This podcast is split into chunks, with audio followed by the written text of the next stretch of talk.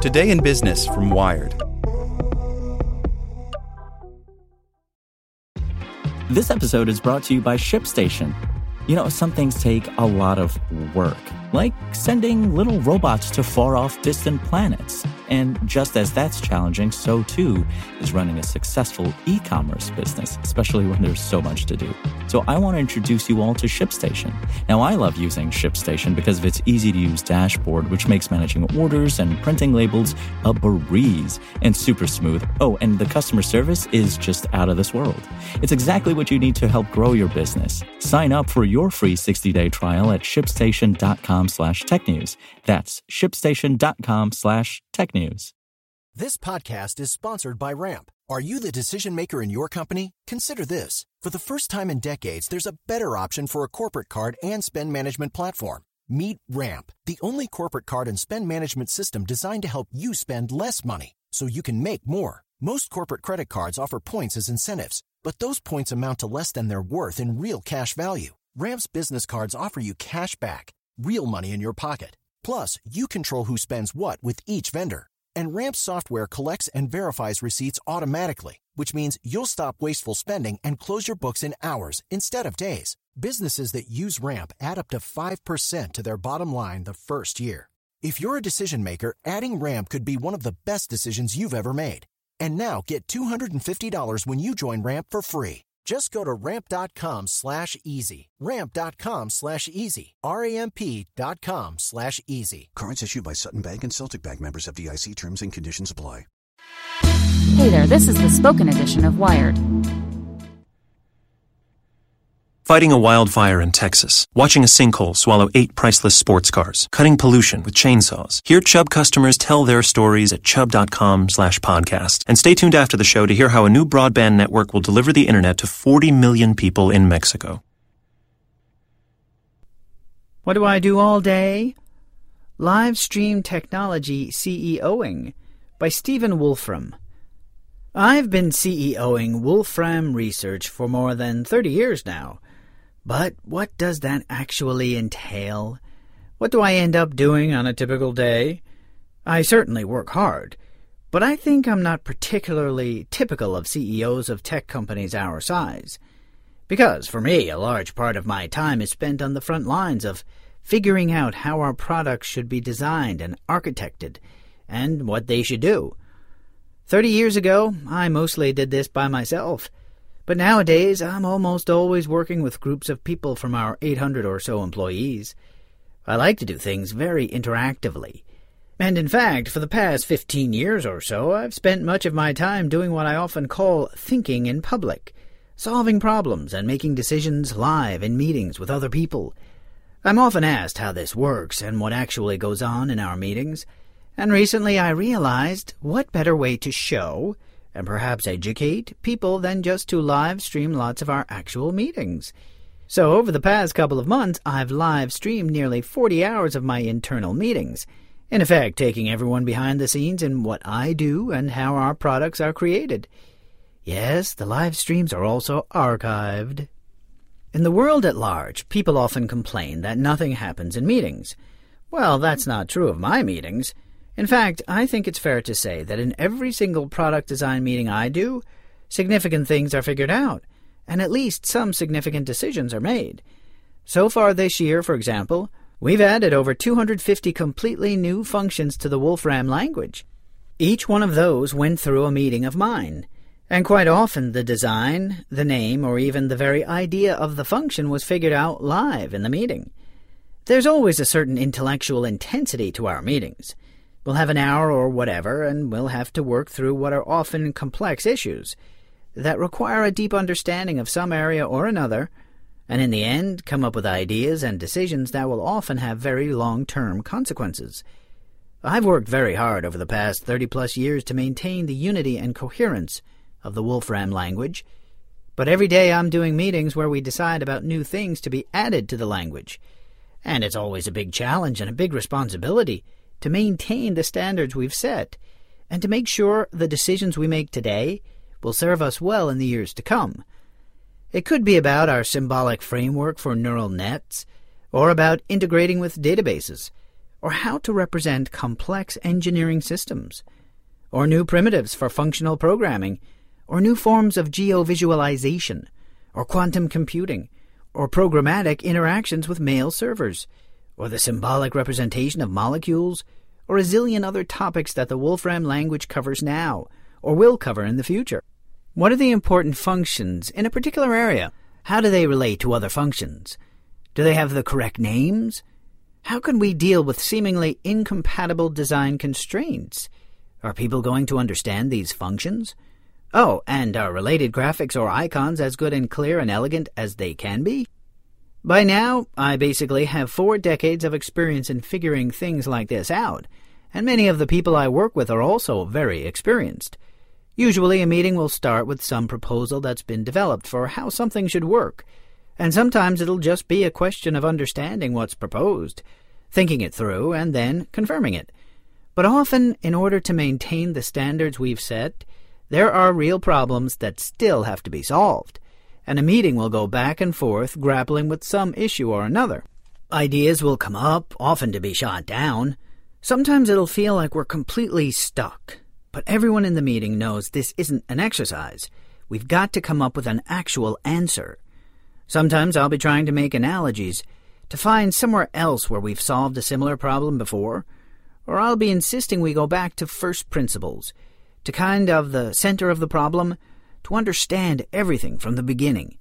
People will bring up lots of detailed academic or technical knowledge, and I'll usually be trying to extract the essence of what it should be telling us. It'd certainly be a lot easier if our standards were lower, but we don't want a committee compromise result. We want actual correct answers that will stand the test of time. And these often require actual new ideas. But in the end, it's typically tremendously satisfying. We put in lots of work and thinking, and eventually we get a solution. And it's a really good solution. That's a real intellectual achievement. Usually all of this goes on in private inside our company. But with the live stream, anyone can see it happening and can see the moment when some function is named or some problem is solved. What will actually be going on if you tune into a live stream? It's pretty diverse. You might see some new Wolfram language function being tried out, often based on code that's only days or even hours old. You might see a discussion about software engineering, or trends in machine learning, or the philosophy of science or how to handle some issue of popular culture, or what it's going to take to fix some conceptual bug. You might see some new area get started. You might see some specific piece of Wolfram language documentation get finished. Or you might see a piece of final visual design get done. There's quite a range of people in our meetings, with a whole diversity of accents and backgrounds and specialties and it's pretty common for us to need to call in some extra person with specific expertise we hadn't thought was needed. I find it a little charming that our company culture is such that nobody ever seems surprised to be called into a meeting and asked about a detail of some unusual topic they had no idea was relevant to us before. We're a very geographically distributed company. I've been a remote CEO since 1991. So basically, all our meetings are through web conferencing. We use audio and screen sharing, but we never find video helpful, except perhaps for looking at a mobile device or a book or a drawing on a piece of paper. Most often we're looking at my screen, but sometimes it'll be someone else's screen. The most common reason to look at someone else's screen is to see something that's only working on their machine so far. Most often I'll be working in a Wolfram notebook. Usually there'll be an initial agenda in a notebook, together with executable Wolfram language code. We'll start from that. But then I'll be modifying the notebook, or creating a new one. Often I'll be trying out design ideas. Sometimes people will be sending code fragments for me to run, or I'll be writing them myself. Sometimes I'll be live editing our main documentation. Sometimes we'll be watching graphic design being done in real time. As much as possible, the goal in our meetings is to finish things, to consult in real time with all the people who have input we need, and to get all the ideas and issues about something resolved. Yes, sometimes afterwards, someone, sometimes me, will realize that something we thought we figured out isn't correct or won't work. But the good news is that that's pretty rare. Probably because the way we run our meetings, things get well aired in real time. People in our meetings tend to be very direct. If they don't agree with something, they'll say so. I'm very keen that everyone in a meeting actually understands anything that's relevant to them, so we get the benefit of their thinking and judgment about it. That probably leads to an overrepresentation from me of phrases like, Does that make sense? or Do you get what I'm saying? It really helps, of course, that we have very talented people who are quick at understanding things. And by now everyone knows that even if the main topic of a meeting is one thing, it's quite likely that we'll have to dip into something completely different in order to make progress. It requires a certain intellectual agility to keep up with this, but if nothing else, I think that's on its own a great thing to practice and cultivate. For me, it's very invigorating to work on so many different topics, often wildly different even between successive hours in a day. It's hard work, but it's also fun. And yes, there is often humor, particularly in the specifics of the examples we'll end up discussing. Lots of elephants and turtles and strange usage scenarios. The meetings vary in size from two or three people to perhaps twenty people. Sometimes people will be added and dropped through the course of the meeting as the details of what we're discussing change particularly in larger meetings that tend to be about projects that cut across multiple groups. We'll typically have one or more project managers, we call them PMs, present. The PMs are responsible for the overall flow of the project, and particularly for coordinating between different groups that need to contribute. If you listen to the live stream, you'll hear a certain amount of jargon. Some of it is pretty typical in the software industry. UX is user experience, as QA is software quality assurance. Some of it is more specific to our company, like acronyms for departments. DQA is Document Quality Assurance, WPE, Web Product Engineering, or names of internal things, xkernel, prototype, Wolfram language build, pods, elements of Wolfram or alpha output, pink boxing, indicating undisplayable output, knitting, cross-linking elements of documentation, and occasionally, of course, there's a new piece of jargon, or a new name for something invented right in the meeting. Usually our meetings are pretty fast paced. An idea will come up, and immediately people are responding to it. And as soon as something's been decided, people will start building on the decision and figuring out more. It's remarkably productive, and I think it's a pretty interesting process to watch. Even though without the experience base that the people in the meeting have, there may be some points at which it seems as if ideas are flying around too fast to keep track of what's going on. The idea of live streaming our internal meetings is new, but over the years I've done a fair amount of live streaming for other purposes. Back in 2009, when we launched Wolfram Alpha, we actually live streamed the process of making the site live. I figured that if things went wrong, we might as well just show everyone what actually went wrong, rather than just putting up a site unavailable message. I've live streamed demos and explorations of new software we've released. I've live streamed work I happen to be doing in writing code or producing computational essays. My son Christopher is arguably a faster Wolfram language programmer than me, and he's live streamed some live coding he's done too. I've also live streamed live experiments, particularly from our Wolfram Summer School and Wolfram Summer Camp. But until recently, all my live streaming had basically been solo. It hadn't involved having other people in the live stream, but I've always thought our internal design review meetings are pretty interesting, so I thought, why not let other people listen in on them too? I have to admit, I was a little nervous about this at first. After all, these meetings are pretty central to what our company does, and we can't afford to have them be dragged down by anything.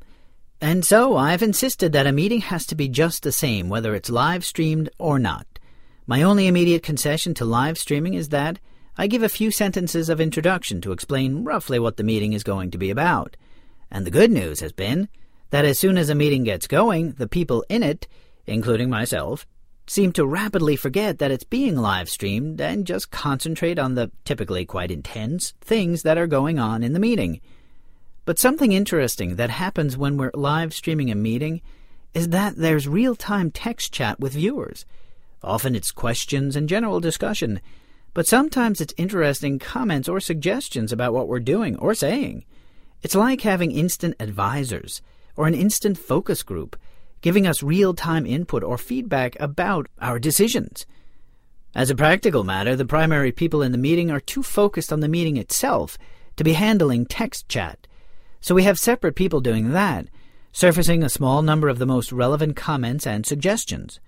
And this has worked great. And in fact, in most meetings, at least one or two good ideas come from our viewers that we're instantly able to incorporate into our thinking.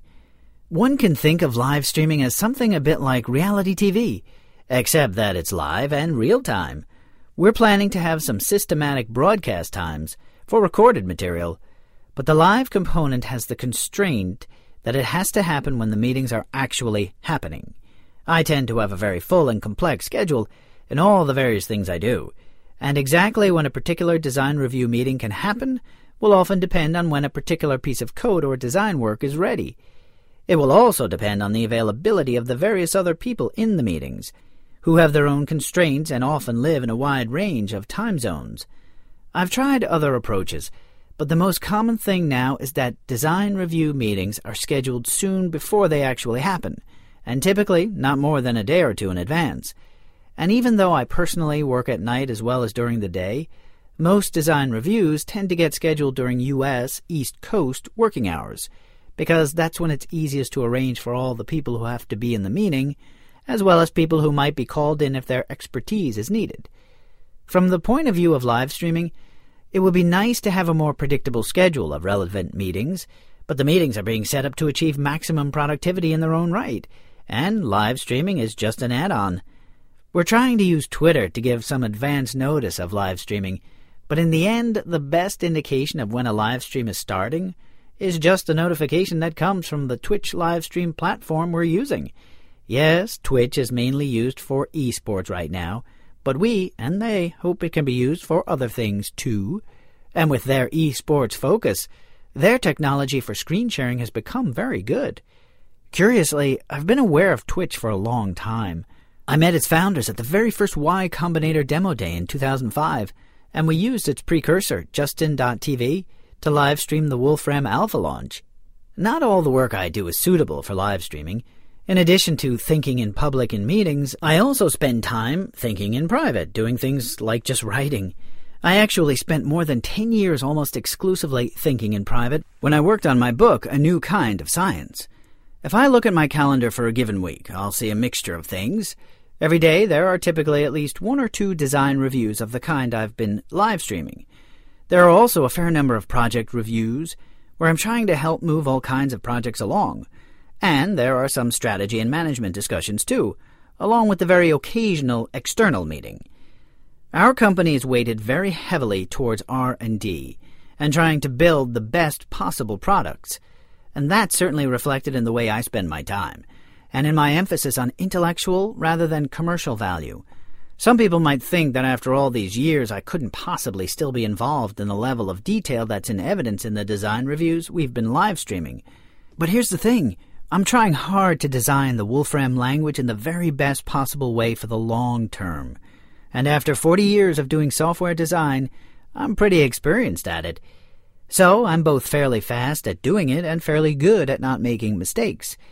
By now, of course, there are many other excellent software designers at our company, but I'm still the person who has the most experience with Wolfram language design, as well as the most global view of the system, which is part of why in design review meetings I end up spending some fraction of my time just connecting different related design efforts. And yes, I get involved in details. What exactly should the name of that option be? What color should that icon be? What should this function do in a particular corner case? And yes, every one of these things could be solved in some way without me. But in a fairly short time, I can help make sure that what we have is really something that we can build on and be proud of in the years to come. And I consider it a good and worthy way for me to spend my time. And it's fun to be able to open up this process for people by live streaming the meetings we have I'm hoping it'll be useful for people to understand a bit about what goes into creating the Wolfram language. And yes, software design often tends to be a bit unsung, and mainly noticed only if it's got wrong, so it's nice to be able to show what's actually involved. In a sense, doing the design of the Wolfram language is a very concentrated and high end example of computational thinking, and I hope that by experiencing it in watching our meetings, people will learn more about how they can do computational thinking themselves. The meetings that we're live streaming now are about features of the Wolfram language, etc., that we currently have under development. But with our aggressive schedule of releasing software, it shouldn't be long before the things we're talking about are actually released in working products. And when that happens, there'll be something quite unique about it. Because for the first time ever, people will not only be able to see what got done, but they'll also be able to go back to a recorded live stream and see how it came to be figured out. It's an interesting and unique record of a powerful form of intellectual activity. But for me, it's already nice just to be able to share some of the fascinating conversations I end up being part of every day. And to feel like the time I'm spending as a very hands on CEO not only advances the Wolfram language and the other things we're building, but can also directly help educate and perhaps entertain a few more people out in the world. This podcast was made possible by Chubb. Hear how this broadband network will change millions of lives in Mexico right now. 40 million people in Mexico do not have access to the internet. Our company, Altan Redes, is building a network that will connect them to the world. Chubb wrote insurance policies that gave the Mexican government, our investors, and partners the confidence they needed to make this happen. They also cover our construction risk, damage to the network, and environmental exposure. For a project this complex, Chubb was the one. Hear more stories at chubb.com slash podcast. For the ones who work hard to ensure their crew can always go the extra mile, and the ones who get in early so everyone can go home on time, there's Grainger, offering professional grade supplies backed by product experts so you can quickly and easily find what you need. Plus, you can count on access to a committed team ready to go the extra mile for you. Call, clickgrainger.com, or just stop by. Grainger, for the ones who get it done.